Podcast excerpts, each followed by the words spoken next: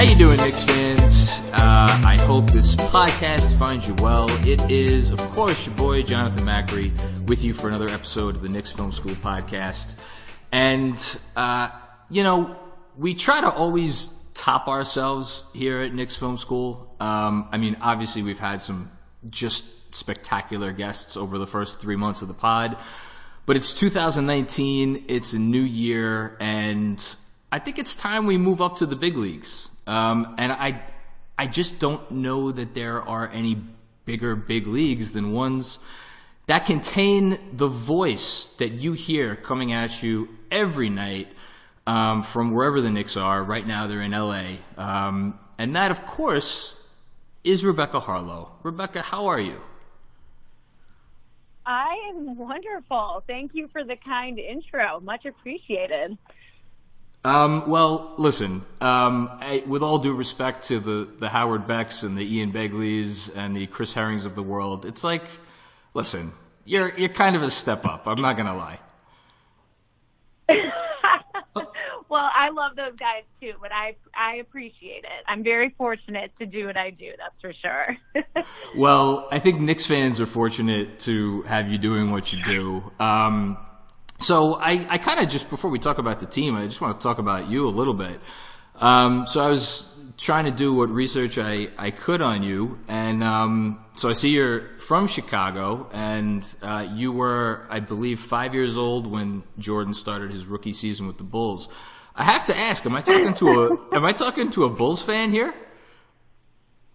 One hundred percent. Of Ah! course. I mean, but I know, but you know the thing that's funny is I kind of tell people I'm a fan of the 90s Bulls because I grew up with Jordan and basketball and how can you not love those Jordan teams? So, yes, I'm definitely a fan of those old school Bulls teams for sure. I, I might lose a lot of my listeners, but um, you know, I was like Spike Lee. I was a I was a Knicks fan, but my my walls were covered with Jordan posters. I mean, I was I mean, it was Michael Jordan. you, know, you couldn't go wrong. Um, I'm curious, did that? I agree. I agree. yeah, no. Um, did that? I mean, I have to think the time growing up in Chicago, watching those teams, influenced your your decision to go into this career at least a little bit, right? Well, it definitely did. You know, at the time when I was growing up in Chicago, I watched all those Bulls games. I, I'd watch them with my dad. I would cut out the newspaper clippings and make collages, and was so fired up about everything they were doing. I mean, it, it's it's crazy when you're around a team and you think 72 wins is normal. Um, you get super spoiled by it. And at the time, I never thought that I wanted to be a sportscaster, but looking back on it, I definitely think it influenced my love for basketball and the NBA. And I was an athlete myself, so I think that had more influence at, at the end of the day in terms of what I actually went into professionally. But without a doubt, my memories of growing up include the NBA and watching those teams for sure. Yeah. So speaking of your your athletic triumphs, um, I am not going to lie. I did not know that there was such a thing as the heptathlon before I started doing some digging today. Um, for those listeners out there who don't know how many events that is, like, that's seven, right? He's seven. It is. Um, and so you won the heptathlon at um, Princeton. And I saw that, and I immediately wondered how many Knicks on this current team could you beat in a heptathlon? And I, I think I my assumption is all of them, but I'm going to let you answer that question. Ooh, I don't know. That's that's a tough call. I'm gonna say that I'm gonna be able to get after most of them, you know, uh, but they're also super athletes, so I, I, I'm not gonna I'm not gonna back myself into a corner on that one in case anyone dares dares to go against me. um, so you have um, been on MSG now with this team. Um, delivering, I, I want to say, a dose of, of positivity to fans at home um, since the beginning of the 2015 season. I and I was thinking about it. I feel like us sitting there watching. I mean, we only see you or hear you on the broadcast for maybe 10, 15 minutes a night, another 10 minutes or so in the post game. But can you take us through like what your typical game day is like? Yeah, well, it depends on whether or not we're home or on the road, but I'll, I'll give you a, a day in the life of a road game because we're in LA right now. So typically I would get up in the morning and go to shoot around. And so when I'm at shoot around, that's such a good time for me to just kind of get the pulse of the team and what's going on. And I'll, I'll talk to some of the players or the coaches after shoot around to work and develop some of the storylines that I want to get into for that night. And then it's back to the hotel and just preparing and working and writing and reading and getting everything ready for the game. And then usually I'll try to sneak in a quick workout if I can. And then we are in our production meetings two and a half hours before the game starts. Oh so goodness. if it's, uh, yeah, so if it's a seven o'clock game, we are in the arena meeting with the broadcast crew at 4:30. And then once we go through our broadcast production meeting, then you're talking to and interviewing um, the coaches and then the players in either the home or the away locker room, and you're just kind of running around getting everything together for the the pregame show, and it's super busy before tip. So game days are nonstop, but I love it. It's it's great, and this team has been so much fun to work with this year. Um, we're having, you know, it's it's tough because they're losing a lot of games right now, but at the same time, I've just been so impressed by the positivity around this team, and you know, no one's putting their head down. It's it's really, it, it's been special and it's been surprising because I've been around the NBA for a long time now. I've covered, you know, the Lakers, the Clippers, the Blazers, the Bulls. I also broadcast games for TNT. So I've, I've, I've seen so many teams over the years, and I've never seen an energy quite like what is going on in New York, despite the fact that they're not winning. And it's cool. It's really cool. So there are a couple things that um, I want to pick up on what you just said because it's, you know, it's funny talking with people on Knicks Twitter all day long.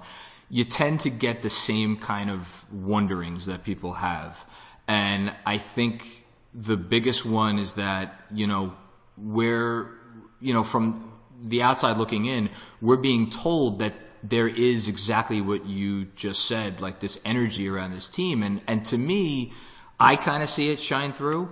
Um, but again, just hearing that from you, it's it's it's something different. I'm I'm almost wondering, you know, having covered, you know, this league for so long, you covered college football, you've covered, um, you know, uh, the NFL. I saw you even covered the San Jose Sharks for a while. I mean, you've seen like Yep. yeah, every manner of professional and college, you know, team sport. Is there like some kind of commonality that you look for in successful, whether it be teams or just like even groups of, of players that kind of shines through that if it's like, okay, if you guys get that settled, good things are going to happen at, at some point. Yeah, you know, I think it's a combination. Um, you know, it, it's I, I look the example that I would use. I covered the Blackhawks when they won the Stanley Cup when they scored two goals in 17 seconds to knock off Boston a few years ago, and I was on the ice when it happened, and afterwards, and being around it, and then covering that team that whole season. What you see is well, it's three things, right? It's talent, obviously, and then it's work ethic and drive, and then a togetherness because it's hard. you know, when these guys are winning these games or these gals are winning these games, they make it look easy, but it's so hard, and there's so much work that goes into it that people at home don't see when they're just watching that game for two hours. And so those are kind of the three things that I've noticed that teams that win championships have to have. Um, and so, you know, with this Knicks team, they're so young and they're building and growing, but there's a togetherness and there's a camaraderie there that is just very real. I mean, on New Year's Eve, for example, we were in Denver and the team put together a dinner for everyone, included families and stuff like that. And so we were all together. I mean, it was the team, it was the broadcasters, the travel crew, everyone was invited to bring their families and stuff. And so you're sitting in this environment and you know, I hung out with Kevin Knox's niece. She's two and she's adorable, you know, and so the things that are going on like that, she's t- playing cornhole. By the way, she's a superstar athlete and too. I mean, no surprise, right? L- listen, I have but, a, I have a two year old daughter that is already well versed in cornhole. Yeah. Um, she, she doesn't quite get right? the concept that you have to throw the bag. She just walks right up to it and puts it in the hole. But I'll take what I can get anyway. Hey, yes, yeah. I mean, but it, it's fun. Yeah, they're so cute. But those those kinds of things are just so important when those things are happening off the court because then they're fighting for each other in every sense of the word and with each other and for each other and you know you need to have that if you're going to win so I, I, you you mentioned you know something like all of the time that these guys put in together, and it's so much more than the two hours or two and a half hours we see them on the court. And I, you know, I my biggest I guess struggle trying to um, I don't want to say cover this team, but like you know do what I do from my angle of it is you know I have fans that that come at me and they're like oh, you know, why is Fizdale only playing Frank uh, 19 minutes when he was looking good? He should have played him, whatever, 25, 26 minutes. And my response is always kind of the same. It's that we're not, we're not with this team every day. We don't see what goes on behind closed doors. I, I think there's probably a lot more going on than we realize. What would you tell fans who are just seeing kind of like the product of the decisions that let's say that the coach is making or you know just what the players are doing on the court and don't have access to everything else that goes on when they when they question decisions like that. Right. Well first of all I love Knicks fans because they are so passionate and they do care and I love that they're invested. I love that they have opinions and so I think that's great and that makes everyone better and that makes us all you know want to be great and and do good work and be good at our job. But you know aside from that i would say that New Yorkers aren't the most patient. I'm also not the most patient. And i think they just want the Knicks to win so badly that they just kind of need to understand that the pieces are coming together and they've just got to be patient. It's going to take time but when it comes to the decisions of who's playing and who's not playing in it and stuff like that, these coaches are working so hard to try to figure everything out and they really are building for the future. So, you know, they want to win every time they step on the floor. There's no doubt about that. I mean, I want to make that super clear because they are competitors and they want to win. But at the same time, Coach Fizdale is still looking at what works and still uncovering layers of talent with these guys. And, um, you know, look at a guy like Noah Vonleh, for example, who bounced around the league a little bit. Love him. I can't get enough of him. Yeah, I mean, he's he's turning into a phenomenal two-way player in this league. But it's crazy to me that when you look at his time in Charlotte, and then you look at his time in Portland, and then you know, quick trade before he was, came to New York. But this kid is so gifted, and no one's ever given him the opportunity to be involved in an offense in any kind of real way. So when you look at that and you really break that down, okay, so what kind of passer is he? Well, we don't know because he wasn't involved in the offense until now.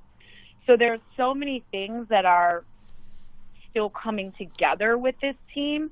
Um, and those are the things in the work that, that people don't see behind the scenes. But I really feel strongly about the fact that they're in a good position and they're in good hands and they're all doing the work. It's just, you know, you, you don't go from 19 to champions in a year. You just don't. I mean, it doesn't happen. Yeah, no, I, I'm happy you brought up Vonleh because, like, it's you know we, it's about building blocks and like something as simple as like he'll get a rebound and it seems like Fiz has empowered him to, you know, you don't have to outlet it to the guard. Feel free, dribble it up the court if, you know, you think you could do that.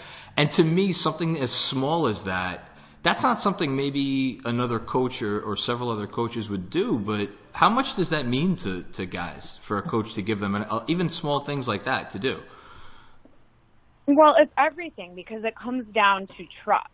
So, you know, if you are Vonleh and you've been told your only job is to rebound and play defense. So every time if, if, if you rebound the ball, now you've got to, you know, shoot it to a guard and then run up the floor.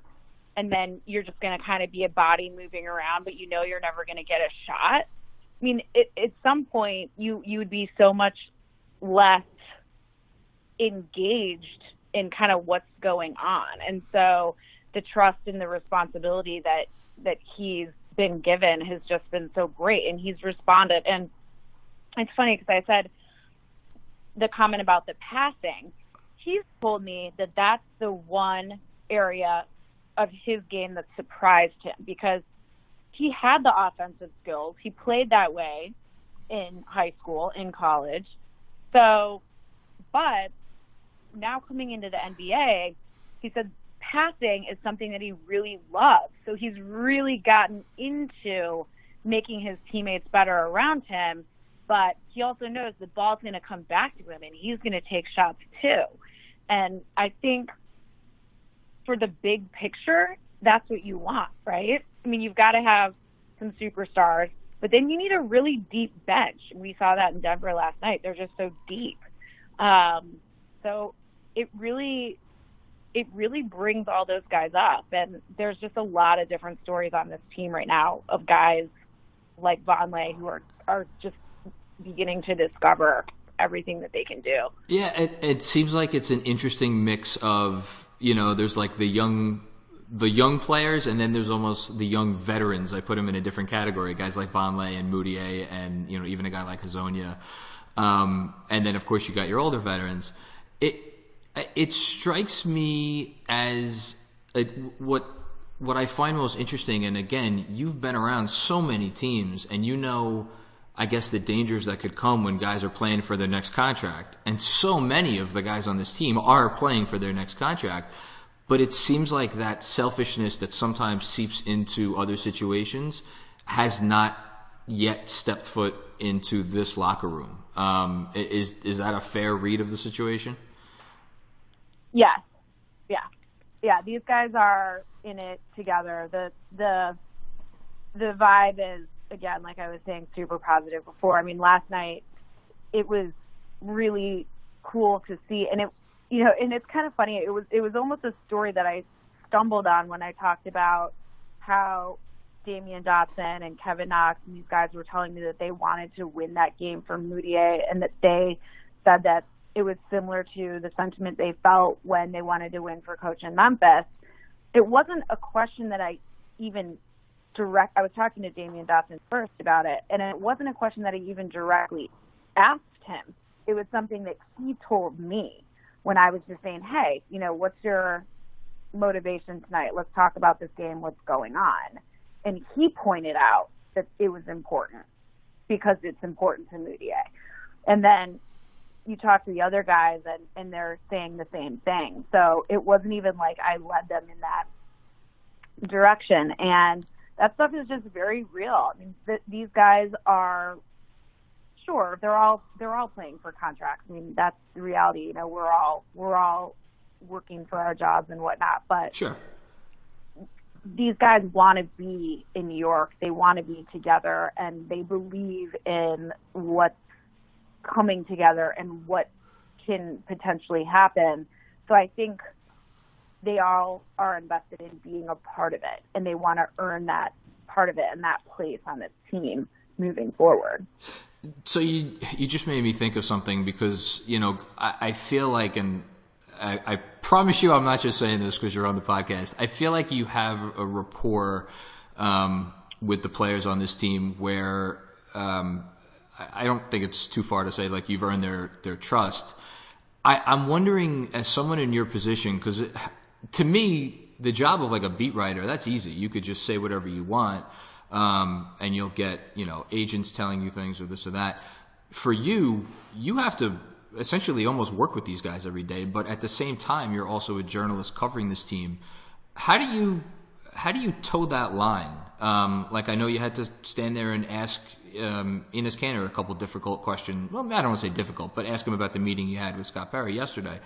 Like, it, does it ever get uncomfortable for you to have to ask like t- you like tough questions that you know you have to ask to guys that you then obviously have to see every day?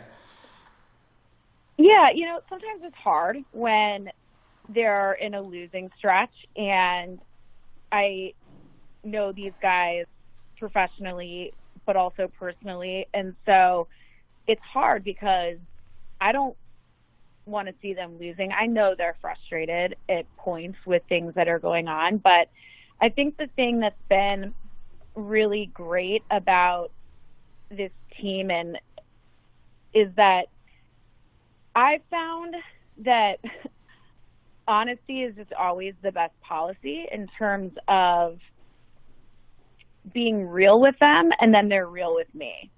Hmm. You know, so they know that there are times that I'm going to have to ask tough questions because there's no way around it, but they also trust that I am also supportive of the work that they're doing, if that makes sense.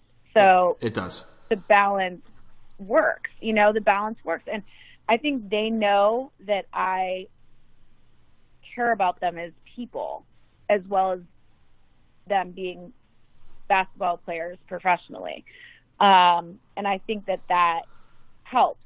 And likewise, that comes back to me when I do have to ask them the tough questions because we have kind of earned each other's respect over the years collectively. Um, they give me real answers. That and and you could tell. I mean, just for me watching at home, you know, you could tell when a, a guy is just you know, saying the thing he knows he, he's supposed to say, and when somebody's actually, um, you know, giving you something real. I so that leads me to one of a couple players I just want to ask you about quickly, and then I'll, I'll get you out of here. I'm sure you have uh, better things to do than this. Uh, Frank Ntilikina, he is. Um, I don't know if we were to divide up Knicks conversation on Twitter into a pie, he would get like uh, f- five or five or six slices. Uh, he, he would get the lion's share easily. Um, I it's I don't even like. There's so many questions I could ask about him, but I think the one that I, people are most curious about is people always ask about like what's his confidence is like you know the fact that he might get more minutes one night and less minutes the next night like does that does that shake him is he you know is he feeling good? Does he feel like the coaching staff believes in him? Like when you're talking to him and you're interviewing him um is it are you like trying to like get a sense of where he's at? Like you know mentally emotionally spiritually like all that stuff? Or are you just kind of taking him at his word? Like where are you where do, what do you think about frank? I think frank is awesome. I love frank. I agree. Uh, i also think frank yeah. is awesome. Thank you for saying that yeah i think frank is awesome i love frank um, but you know it's funny because frank is so young still. And so I think it's it's really fascinating how um, fans have really taken to him specifically, and then within that, it's kind of put him under such a microscope, right? So I think when you're as young as he is, of course, you're going to feel some of the the pressure from the outside, just because that is part of the job. But at the same time, I think that Frank is super confident in his abilities as a basketball player. And I think we're going to see that more and more as he plays more and you know in this league for a while and I mean people kind of thought that he was going to come in and be this insta star or the savior or whatever and you know it's these things take time I mean look at somebody like Jokic is a perfect example Great right example. I mean, he was Totally. 19 when he came into the league he's not from the United States and he didn't play in college and the dude wasn't pulling down triple doubles. he couldn't. He couldn't get on the court. Yeah. season, you know. So I just think that again with Frank, it's one of those things where people just need to take a step back, be patient, let him continue to develop. But I think the thing that is so cool about Frank is that he is such a selfless player. You know, if you want to put a guy on the floor who is thinking team first, even if that means passing up a good shot for a better shot, that is Frank to a T. And so, you know, when people are talking about they want to see him be more aggressive and stuff like that, I do think there are levels of aggressiveness that he can get his game to. We've seen some flashes of that this year, but at the same time, I commend him for always playing the game the right way, even if that means that that's not going to pad his numbers. Uh, I think what you just said is exactly why Knicks fans have, uh, well, a large segment of Knicks fans have fallen in love with him. Um, is because he just wants to make the right play. He doesn't care about his points. That said, he did get a couple of points on uh, a certain Rudy Gobert the other night. I have to ask, where were you for that dunk? What was your vantage point? um, I was actually not in my seat. I had been kind of in the back, and so I was coming back onto the floor, and I just caught it. And I'm really happy that I did because it was awesome. so um, sometimes, and that's you know part of my job too, is I'll I'll be running around setting up the the next interview or you know doing something and so I can turn my head from the game for a second and when I miss something like that I'm always super bummed about it. well, I'm, I'm, happy for you that you didn't miss that because I was uh, I yes. I think I nearly uh, put a hole in my ceiling when that happened. Um, so one one other player I have to ask you about is um, of course Kristaps Porzingis. I I you know it's funny the there's so much talk about him, and, and he, you know, he really hasn't said anything, um, you know, since September, I, I, guess. Do you, are you able from your position, you know, as someone who's reporting on this team and uh, around this team every day, to even get a sense of what, what he thinks about, you know, kind of where the organization is at? Because that's, you know, that's been a concern in the past for people looking onward. Um, you know, we always hear that he's like one of the guys. He's at practices. He's he's joking around. He's helping out this and that. Like, what's what's your sense on how he he feels about things and how they're going?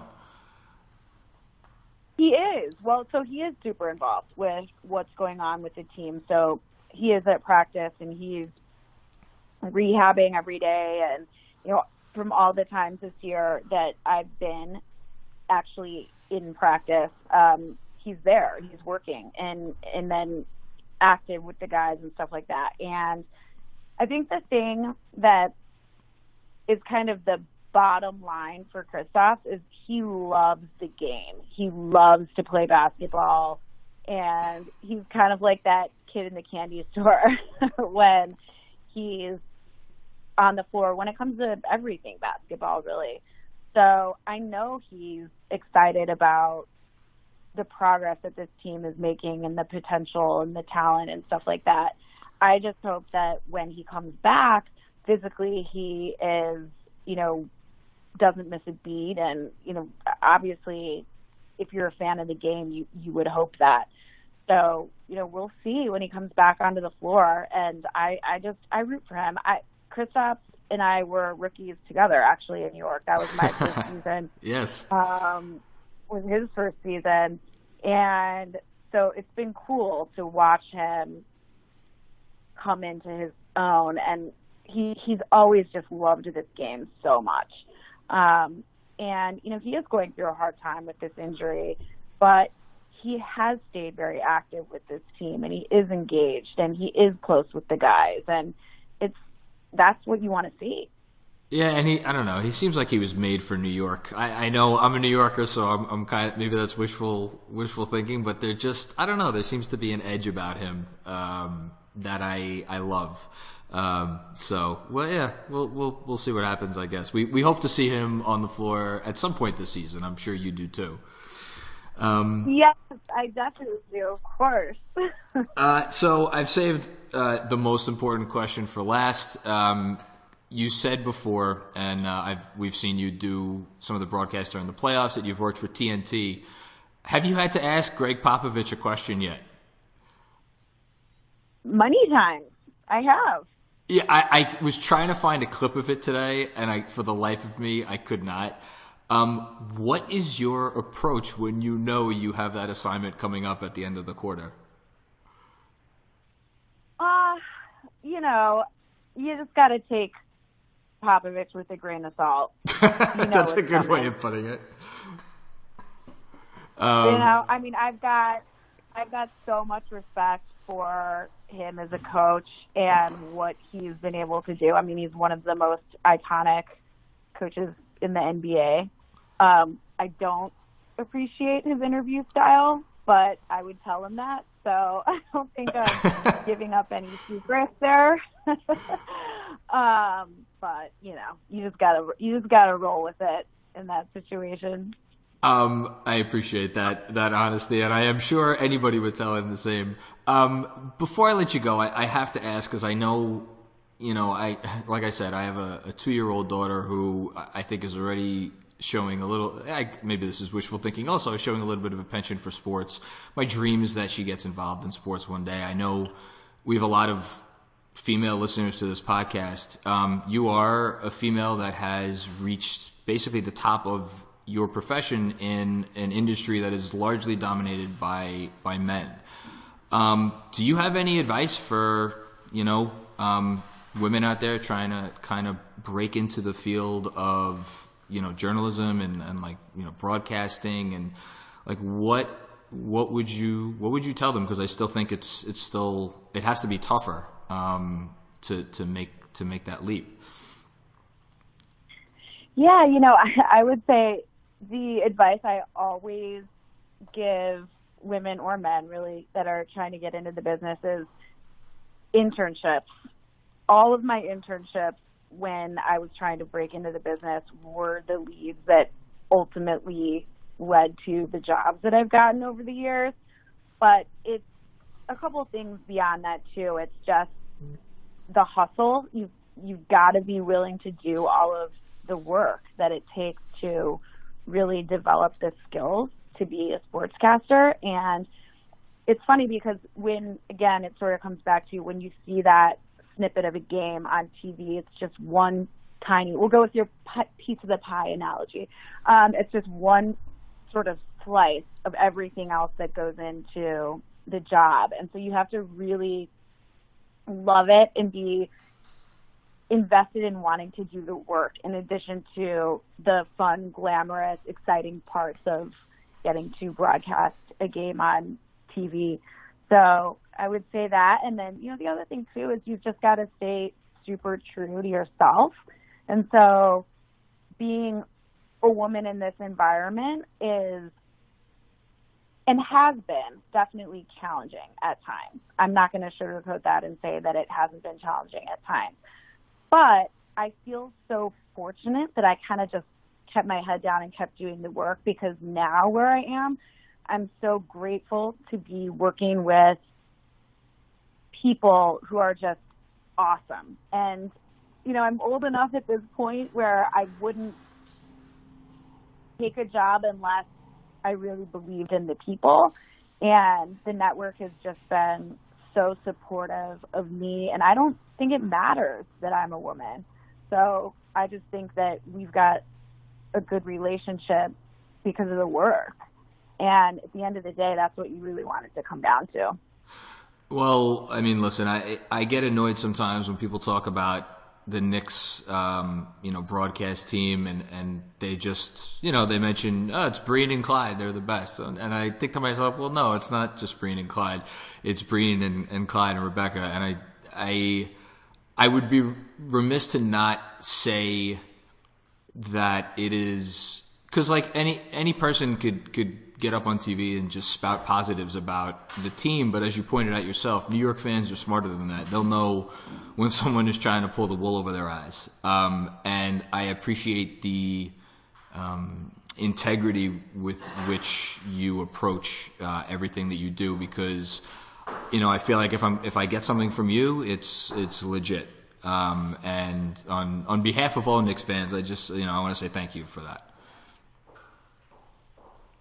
Oh, thank you. That's so kind of you to say, Jonathan. I appreciate that. Yeah, it's it's been a it's been a fun ride, and I'm really really enjoying MSG Networks and covering this team. And we all have that mentality that we want to bring that level of integrity to the game, and we know our fans are smart, and that's why we love them. Um, so it's it's it's fun to get to to get to kind of bring that to them every night. And and you know we have such a great time even when this team isn't you know winning as much as we'd like to see. But I think we're going to see that that's going to start changing. Well you, you can the, you can mark my words. The, the mathematical probability are is that they will not lose um, the next how many games are left of the season? 40 uh, 46 48 games? I, am losing track. Um, I uh, I can't thank you enough for coming on the podcast. This has been uh, this has been a real treat, and I know it's going to be a treat for our listeners. So really, um, thank you, and thank you for the work that you do. And I'm with you. I hope they get a win. Maybe who knows uh, if LeBron decides to take another light, night off. Um, maybe we we get one uh, tomorrow night, or excuse me, Friday night. Yes, the wins are coming. Just be patient. the the wins are coming. That's the that's the new motto. I'm going to go with that. Um, all yes. right coming. All right. Uh, thank you again so much. And of course, um, thank you to everybody out there listening. We appreciate you tuning in to another episode of the Knicks Film School podcast. Um, we will be back with uh, another episode tomorrow. But for now, uh, we hope you have a great rest of your day. And thanks for tuning in.